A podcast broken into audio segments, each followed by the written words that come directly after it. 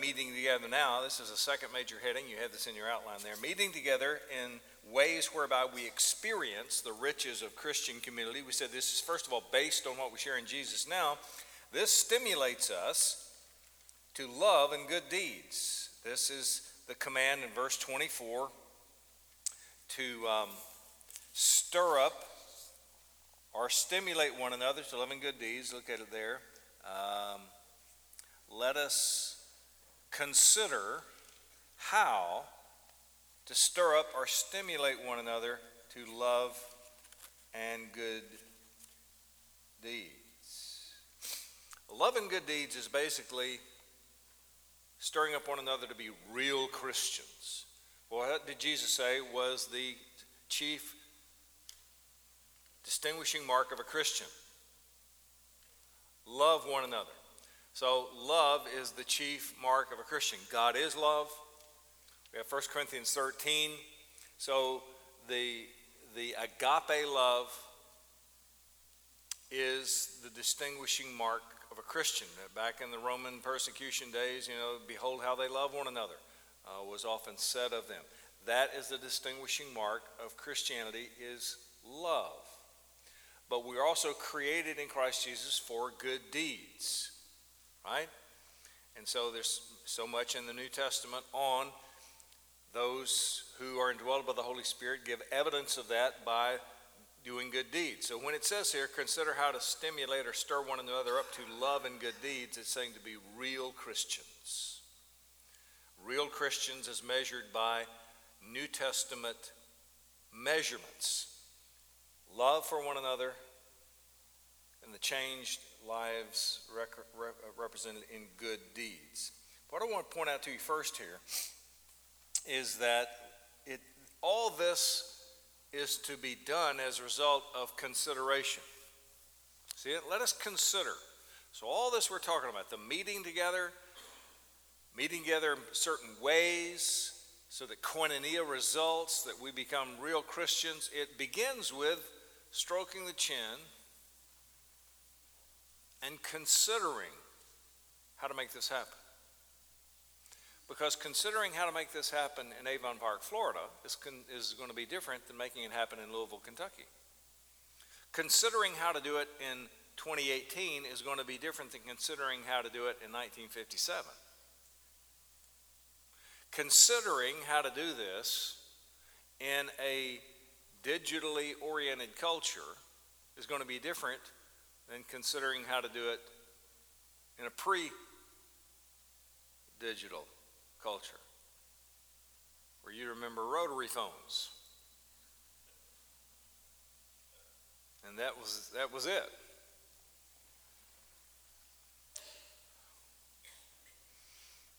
Hmm, how do we make this happen? And so I, I'm envisioning the leadership of the whole church, leadership of small groups within the church, like Sunday school classes, other ministry teams, going, hmm, how can we structure our church? How can we conduct the gatherings of our church, large and small, so that the result is people love each other more and do good deeds? Hmm. Hmm. Let's think about it. Let's talk about it. That's what we're commanded here. Let us consider how to make that happen. So, again, it's not just saying get together in the same room more often. No, it says consider how those meetings can be structured and conducted so that the result is First Baptist Avon Park is a more loving church and the people do more good deeds. I, I would submit that may be the most radical idea in this passage. Because it means we don't just bump along Sunday to Sunday, kind of assuming, you know, we'll do what we've always done and you know, we don't think much about what we're doing. Just it's too busy. We're too busy to think about it. We just do it. Just show up and do what we know to do, and then go home, and we'll come back and do it the next time. But to have times where we think, consider, hmm, in our church, in our town, in our culture, in this time in history, how do we structure our church schedule, Sunday nights or not, large group or not? How do we conduct the meetings we have when we do get together? Not only the whole church, but Sunday school teachers. Think about this now. When we come together Sunday morning Sunday school, how can we conduct that hour so that the result is our people are more loving, do more good deeds? You remember in First uh, Timothy chapter 1, Paul tells Timothy, remember the, the goal of our instruction is, I know, love. This is the apostle writing to the pastor saying, you know, when we teach, the goal is love love for God, love for one another. So, our responsibility, according to this passage here, is hmm, does that happen? Is, it, is that the result of our gatherings? Are we just going through what we understand to be the traditions and the things we're supposed to do? And they're right. We're supposed to sing psalms, and spiritual songs, preach the word, do this in remembrance of me. We're supposed to do these things, but do we do them in such a way that we're more loving and we do more good deeds. And I would submit that the nature of such meetings together would produce more koinonia as well. That it's, it's koinonia based meetings that make us more loving, make us produce more good deeds. So let me define now what I'm talking about when I say koinonia. If I had my uh, technology, I, I would show it to you. But I want you to think of concentric circles the inner circle, the outer circle. And I'm going to distinguish between koinonia, which is going to be the inner circle, and socializing, which is the outer circle. The reason I'm using the Greek word koinonia is because if I say fellowship, I fear that what the picture that comes into most people's minds is actually socializing, not fellowship. Outer circle now, the big circle. Socializing is talking about news, weather, sports, work, family, politics. That's good. It's healthy. It's normal. There is nothing wrong with it in its place. It's part of being human. Every human society, from the atheist club to the Sunday school class, when they get together, people naturally talk about the news, the weather, sports, family, politics. That's just, we call that Theologians refer to that as common grace, like the rain that falls on the just and the unjust. God has given everybody the interest and the ability to talk about news, weather, sports, work, family, politics. So I'm not putting that down. And I'm saying that whenever you gather in here, that's what people are going to initially talk about. Whether it's your Sunday school class, worship service, you're standing around between sessions of this conference, we tend to gravitate toward news, weather, sports, work, family, politics. That's not fellowship, though. That's socializing, which is good, healthy, and normal, not putting it down, but it ain't fellowship. Let's go the inner circle now. The inner circle Fellowship, koinonia, that's talking about God and the things of God. That's koinonia. That's fellowship. Fellowship is more than that, but it's not less than that. And I submit we do much less of that than we think, even at church. So consider the conversations you had during the break. Consider the conversations you had in fellowship hall before we started this morning, or the conversations you had as you were waiting in here for us to start this morning. How many of them had anything to do with God and the things of God? And that's at church. That's what we naturally gravitate toward. And in its place is great. That's why, though, I'm saying to do what the Bible says to do here, we have to do this. Hmm. If our tendency, at almost every time we talk to somebody here in this building, is to talk about news, weather, sports, work, family, and politics, how do we cultivate koinonia? How do we cultivate talking about God and the things of God? How do we make that happen?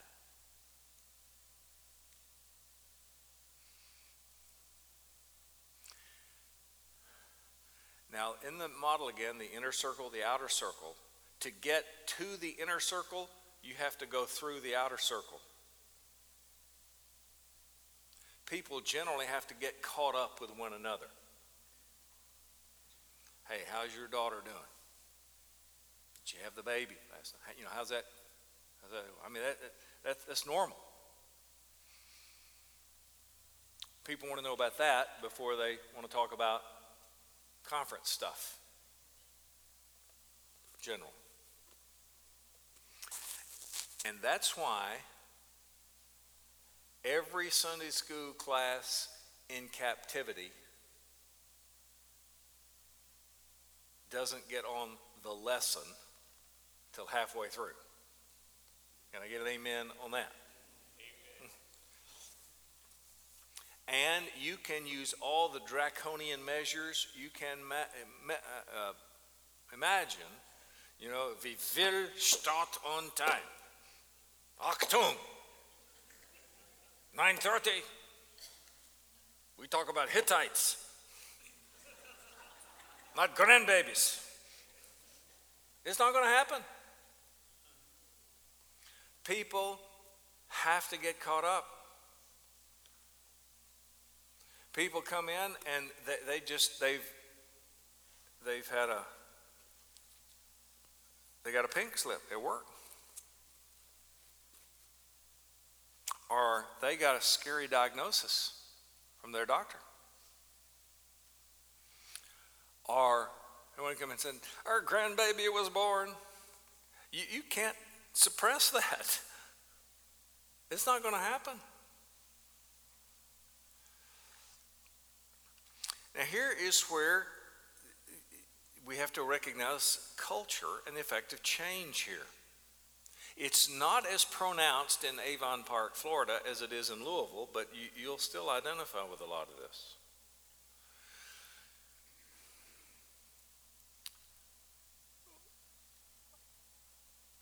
It, it's, it's true at, at, at the church I attend now, though not as much. We have a lot of seminary students at my church. So let me go back to the church where I pastored in the suburbs of Chicago. We had people come from 20 different towns. And church no larger than this. People came from an hour in this direction, an hour in this direction. And the only time they ever saw someone from church was where? At church. You could go to the grocery store seven days a week. You could go to Walmart seven days a week. You go to the mall seven days a week, and you would never see anyone you went to church with. And if you did, you were as surprised to see them as you were, as you would be if you ran into them at the Atlanta airport. I mean, seven million people live up there. And they're so spread out, you never saw anyone from church except at church or, you know, by agreement. And so when they finally get together at church, they got to get caught up. You're not going to get on the lesson at starting time. This is a family. They've got to get caught up with one another. What did the doctor say? How was your vacation? How, you know, how, how, how things going with your son, your daughter, with the baby? And you got a group of people trying to get caught up. That's got to happen. You've got to go through the outer circle before you get into the inner circle in most cases. Now, I can sometimes talk to somebody on an airplane, which almost never happens anymore, though our bodies are touching. We won't say a single word for an hour and a half. But in a situation like that, it's easier actually to get talking about the things of God pretty quickly than it is with many of you. Because I realize I've only got a short time with these people, or sometimes what actually starts a conversation is something very serious, maybe. And I'm never going to see these people again. I want to maximize the time, so I get right to the things of God as quickly as possible. But with you, if I'm in the same church with you, I don't feel that same pressure. And we've got an ongoing relationship, not a one time encounter. So I, I, I, want to know you as a whole person. So how things going at work and what, what did the doctor say and how are things with the family and that's a normal part of our relationship. But koinonia means I have to intentionally press further. It's real easy just to talk about socializing. So, on the one hand, it's normal to get the koinonia inner circle, you got to go through the outer circle. You can't expect people to show up at nine there and say, Boy, I can't wait to find out what happened to the Hittites. No, I want to know what happened to your grandbaby. I want to know what happened to your job. I want to talk about why my team beat your team in football. Then we talk about the things of God. The, the, part of the difficulty is we never get around to the latter. And that requires intentionality, which we'll talk about later. But right now we're talking about considering how can I make that happen? So I recognize as a Sunday school teacher, people have to get caught up. To be a family, we have to talk about family things, and that's often mundane stuff. I've got to let that happen, but I've got to consider how to get make koinonia happen because if I don't, they'll talk about grandbabies and fishing all day. How do I make that happen in our context? And here's the role of culture, too how things have changed. Culture was at, at a point where when you saw people face to face during the week, you could socialize then. When you came to church, you could have koinonia. You get into it quicker. I remember when in my town, about the size of Avon Park I grew up in, when as a little boy my dad wanted to open a savings account for me. And remember the days when banks actually promoted thrift and promoted saving money. You know those little books you'd get, you put quarters in them or dimes in them, and they talk about, you know, saving money and little squirrels, you know, squirreling stuff away and, you know, how things can grow over time. Now they, they want, you, it's all about giving you credit cards to get you more in debt, right? But so my dad wanted to start a savings account when I was a little boy, so he took me to the president of the bank. We went in his office. And the president of the bank went and got, you remember, a passbook? I remember those little deals where you kept your account in there, and you know, twelve dollars initial deposit, twelve dollars in the savings account. The president of the bank filled out the book himself, and then every time I ever went to the bank, you go up to a teller, you know, behind the little little barred window there. You had to go before two thirty, right? Because they closed down the bank at two thirty because it took them that time the rest of the day to you know to balance things out because you know making things balance. Took them a couple hours to do that. Um, so anytime I went to the bank, I, I, you know, I met with Joyce Childs, or I met with, you know, people that were from church. They were my Sunday school teachers at church. I knew these people. And wherever I went, I went to get the haircut. Is my Sunday school teacher who is the barber. In other words, it was common during the week to see people from church. I knew from seeing them during the week how the grandbaby was doing. I knew from seeing them during the week what the doctor had said. So on Sunday, I didn't feel as much pressure to do that. I was already caught up because life was such that almost everything I bought, almost every transaction I had, was face to face with people I knew. We moved my mother, who died four weeks ago yesterday, in a memory care unit. We moved her to live with us December 1st of 2010 from a town just about the size of Avon Park. After we left the house for the very last time, driving out of town, before we did, we drove to certain places to pay bills. We drove to the power company to pay the electric bill, hand them a check in person. Drove to the telephone company, paid them in person. Drove to several places to pay people she knew in person. She'd lived 57 years in that town, same neighbors on one side for 57 years. They were there when they moved in in 1957. They were there when she moved away. For 40 years, she had the same neighbors on both sides. I've never had the same neighbors on both sides for 40 months before. But that was the world she lived in. Everything she did almost, I mean, she never been on a computer. She, Everything she bought, she bought face to face from people she knew. That used to be the way it was for everybody. When that was the case, you socialized during the week. You could, you could fellowship. You could have on Sunday. We don't live in that world much anymore. You do more than we do in Louisville. So, what that means is we have to consider in our cultural context how to make koinonia happen. It's harder. Now, technology by Facebook, we kind of keep up with what's going on with the doctor and, you know, with the grandbaby, and we see pictures and that sort of thing. And that's good, but when that only makes us want to talk more about, oh, I saw that picture on Facebook when we see somebody, or we're showing pictures when we get to church. So we have to say, and by the way, Ecclesiastes says, do not say, why were the former days better than these? Those of you who have approximately the same amount or color of hair as I do may be tempted to say, you know, well, things were better when I was growing up, you know. They would put the gas in the car for you. Uh, Bible says don't do that.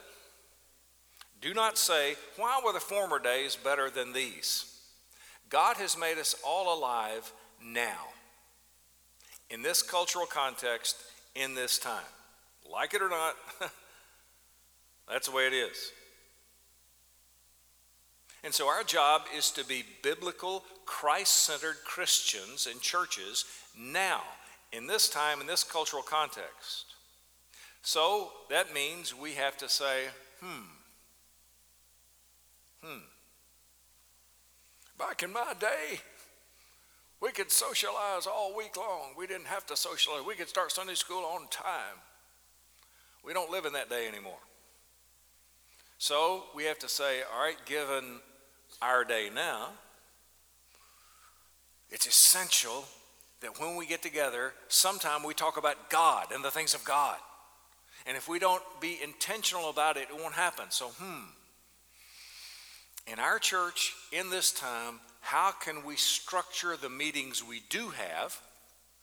How can we conduct them so that people talk about God and the things of God? And if we do that, we'll be more loving. We'll do good deeds. When you talk about God and the things of God with somebody, I mean, that binds you together, right? Because of what we share in Christ. And you're just going to be more loving toward those people. You're going to want to do good deeds toward those people. Let's reel all that back in now. That means we have to consider hmm, in our culture, in our context, here, now, how do we structure and conduct things so that we talk face to face about God and the things of God. How do we make that happen? We don't dismiss technology, we use it when we can. but we make sure that we talk face to face about God and the things of God. I submit that in most churches, that are rightly motivated, as I believe yours is, we do not need more of what I call sit and listen meetings. We need more meetings where there's koinonia. I believe your pastor is rightly motivated, and he is very much like I am in that, all right, if our culture means we, everybody's so busy and so spread out, we don't meet together as often as we'd like.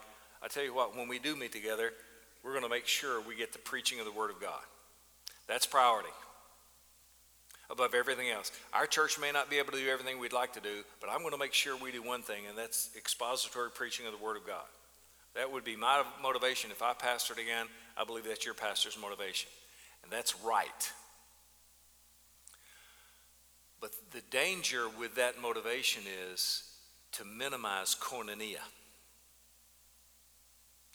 Or someone that says, look, the way our culture is, we've got fewer meetings together, so we're going to make sure we get the preaching of the Word of God. The result is every meeting is just a sit and listen meeting.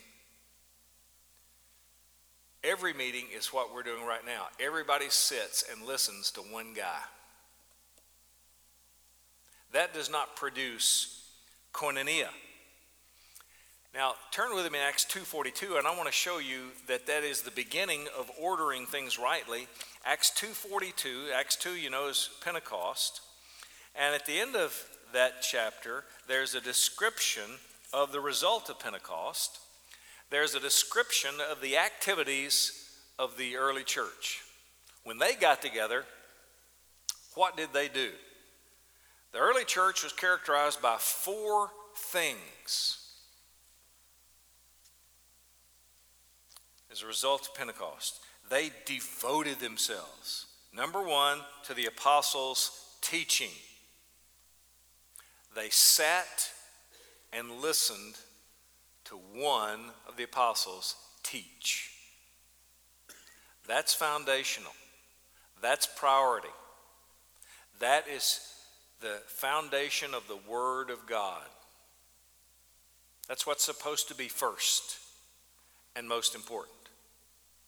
But that's not all they did. They devoted themselves to the apostles' teaching and the, what do you think the Greek word is? Koinonia. To the breaking of bread, the Lord's Supper, and the prayers. Pray together. So let me reiterate first and foremost, the teaching of the Word of God. That's number one on the list. That's why I said if you can only do one of those four things, that's the one you do. And that's quality control for everything that follows. That sets the direction for everything that follows. The foundation of God's revelation has to be first. But I'm going to read that list again, and I want you to tell me of these four things, how many of them are to some degree at least interactive.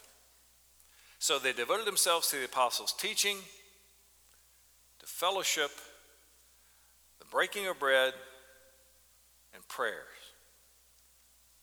Of those four, how many of them are at least to some degree interactive? Three. The first one was sit and listen.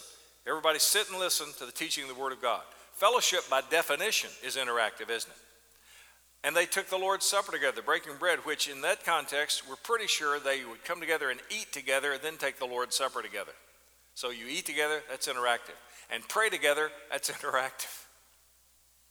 Three of the four activities were interactive. That's why I say most rightly motivated churches don't need more sit and listen meetings, rather, they need more meetings where koinonia takes place. So the foundation is the Word of God is taught to people, but there needs to be time where the people talk about the Word of God together. You say, well, that's what we have in Sunday school. Well, but if Sunday school is primarily a sit and listen meeting, it's not a koinonia meeting. So what's the big picture? people who never see each other during the week come to church. They, they just force a few minutes together at the beginning of Sunday school. Then they all sit and listen to one person teach. You come in here and you have five or ten minutes for the worship service, and we socialize, and then we sit and listen to one person, and then we go home. That is great for learning the Word of God, but it's not great for building a family. Koinonia builds a family on the foundation of the teaching of the Word of God.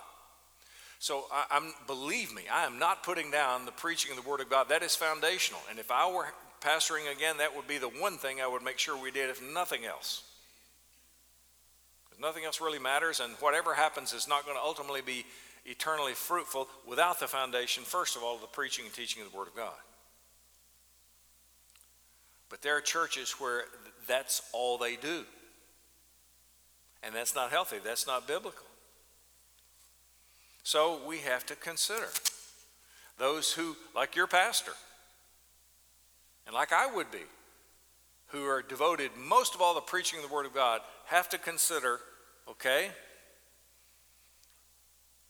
if we have fewer meetings than we used to have, if that's the case in a church, and if our people don't socialize during the week as much as they used to,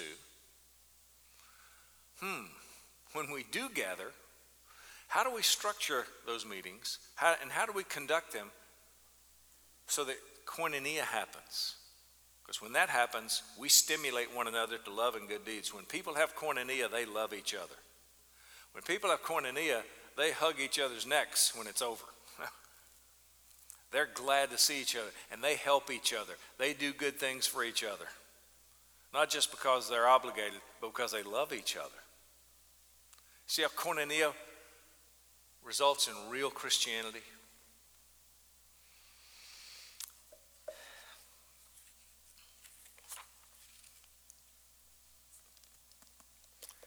Well,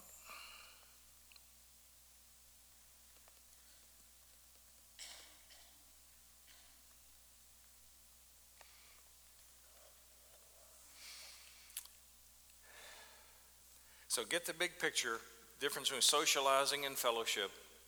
Because when I say fellowship, I think in a lot of people's minds, what they think of is donuts and coffee. And it's great to have donuts and coffee. But that's socializing. I'm not putting it down. There's nothing wrong with it in its place. But if all you do is have donuts and coffee and you never talk to one another about God and the things of God, that's unhealthy. And it's the easiest thing in the world because we enjoy donuts and coffee and talking about football and fishing and grandchildren. We enjoy that so much. It's easy to do that all the time, so we better stroke our chins and say, how can we keep that from being all of our time together? How can we make sure in my class, in my team ministry in the church, and on our mission trip, on my part in the church, we're going to make sure we spend some time talking about God and the things of God. Not just, not just discussion of the Bible, but how do I do what this Bible verse says at work? How do I do what this verse says with my kids? How do I do this in my discouragement? How do I live like a Christian when my boss is asking me to do something contrary to the Bible?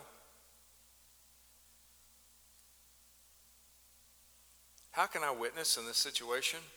How should I pray in this situation? To make sure we talk about God and the things of God.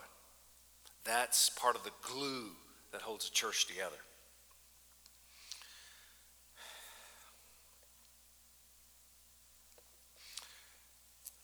So that leads us to the third point here, which is meeting together in ways whereby we experience the riches of Christian community is a spiritual discipline that can be so easily neglected. As wonderful as it is, it is so easy to neglect that. It, it was already happening. That's again from verse 25, because it says this is this gathering together.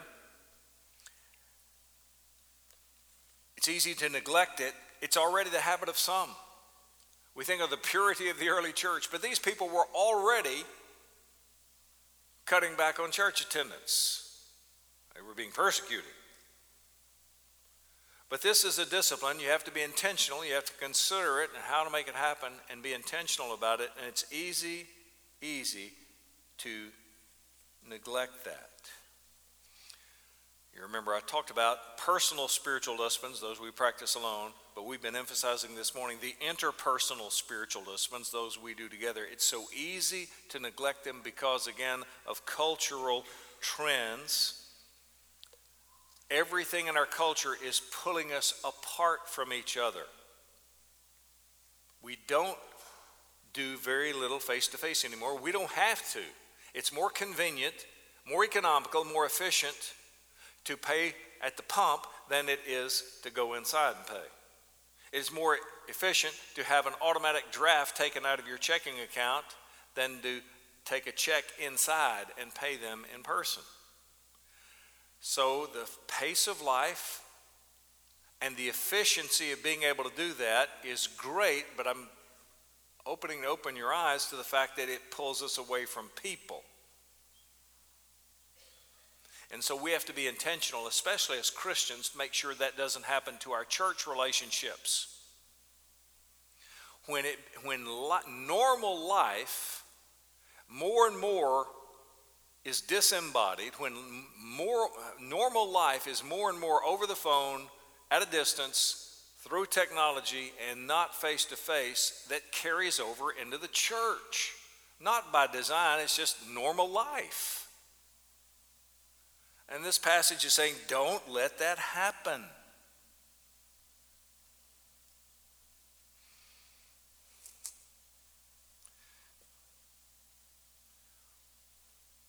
Thanks to the magic of the internet, one writer said, a person can live in one place without knowing his next door neighbor while being part of a community that spans the world. Rather than destroying the need for proximal community, email, instant messages, text may emphasize our need for it. The more entangled our lives become in the World Wide Web, the more apparent it will become that physical community is absent. And, and the pace of life is such that when we, we do get home, we want to be alone, right? Last thing we want is to be with people.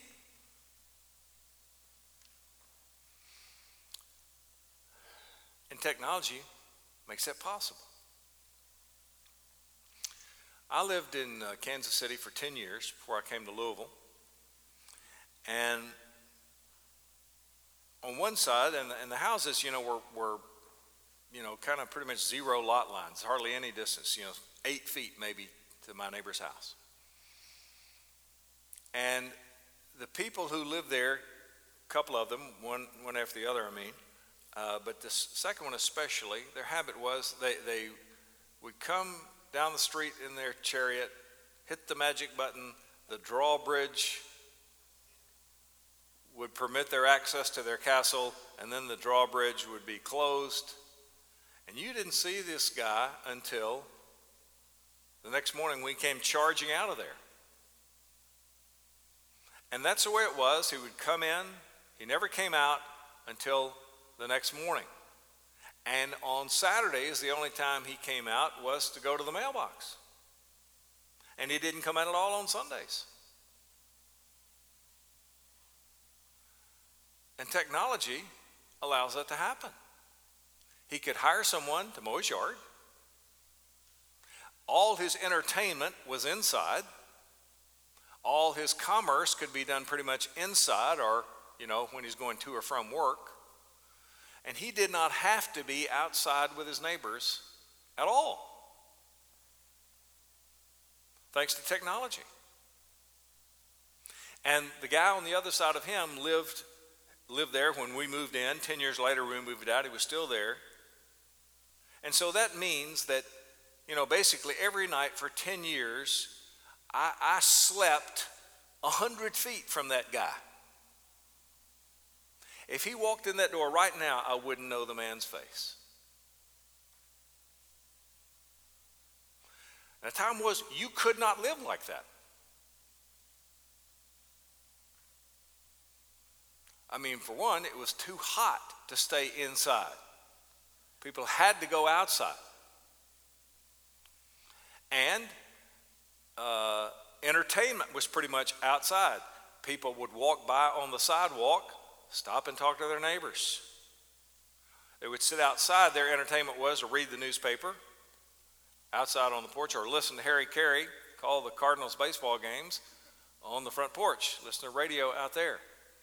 And so entertainment was basically outside. It was more comfortable to be outside.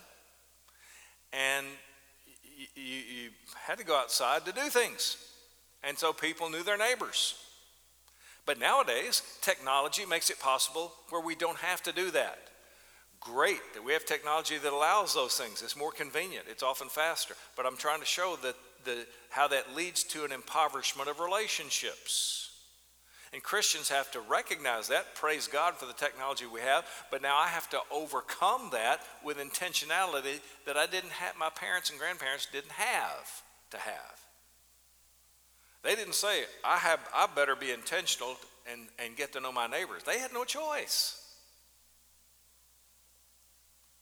They had no choice. It's too hot to stay inside.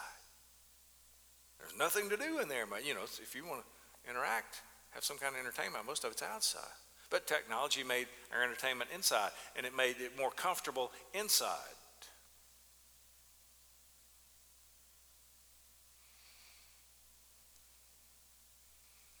And technology's made it possible. I can be on an airplane. I've been on 100 airplanes a year for in my 23rd year now. Been on over 2,100 airplanes. I've seen a lot of changes. I can hardly think of one that's better. But that's, that's a good change.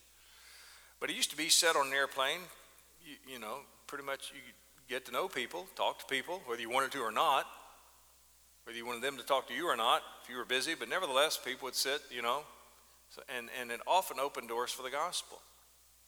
Nowadays, when people get on the plane, it's evident they don't want to talk and they're not going to. Because before they sit down, they already have headphones on or their earbuds in as they're walking on the plane.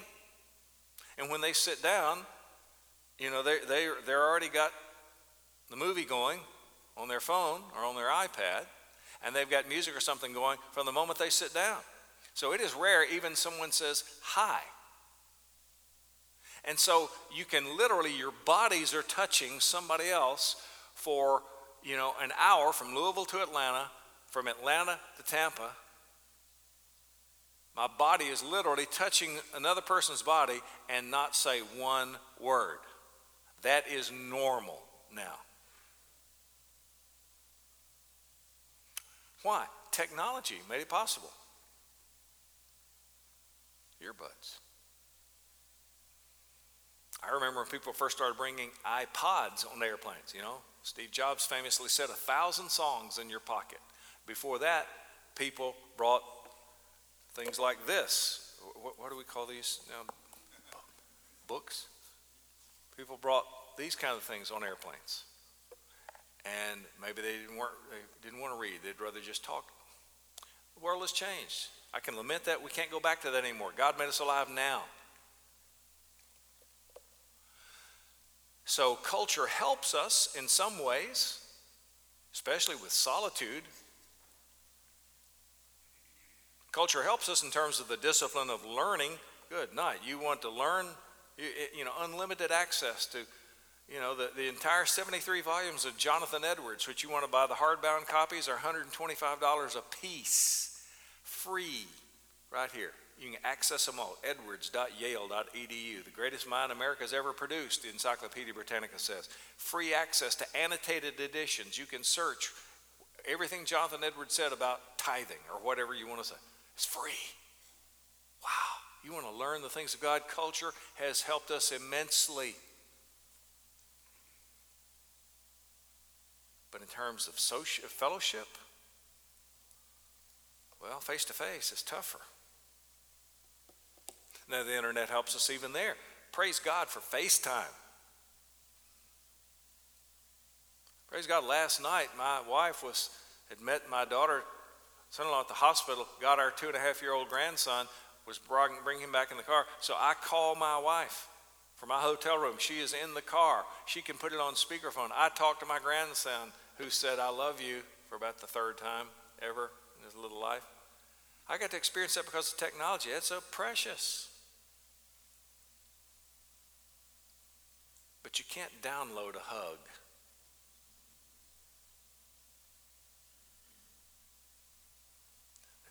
So the, the benefits of our technology for fellowship, for koinonia, it's, it's just kind of a half koinonia. It's good, but it is not a substitute.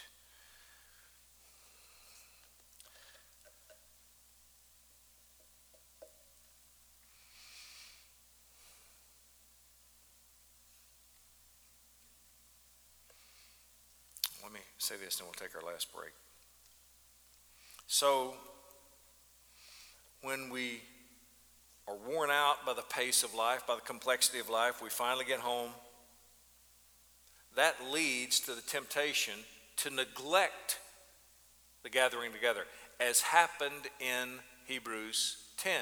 They neglected it because of persecution. We neglect it because of fatigue and other reasons. So, we want to be alone. We get home, I don't want to see anybody, I don't want to talk to anybody. That's me a lot. You know, I'm worn out. I don't want to see anybody. I don't want to talk to anybody.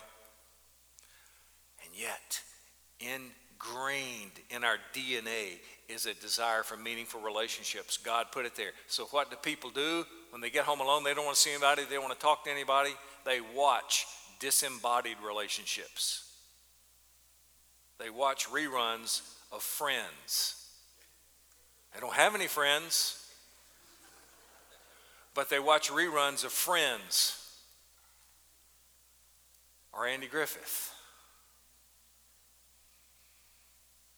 They, they watch disembodied relationships and they literally know Oprah better than they know their next door neighbor.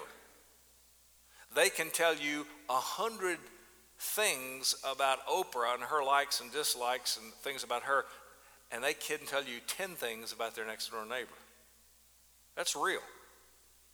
That's real life, folks. Well, if the world wants to do that, that's one thing. But if Christians do that, it's bad. It's bad for your spiritual health, it's bad for the church. But that's where we live. That's our proneness, that's our temptations. So this morning is raising that awareness to say, all right, you want something better than that? I know you do. The Holy Spirit puts it within you. You have to be intentional. And what you're seeking for is called koinonia. And you got to stroke your chin and think about how to make that happen. You're going to have to be more intentional than your parents or your grandparents had to be.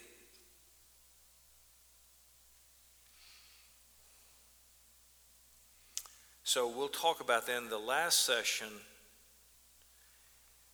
is how do we do this? I'm even going to give you a list of questions to ask. I mean, this is going to be intensely practical. I'm going to suggest the kinds of meetings you can have to make this happen. And we're going to do that in about 10 minutes from right now.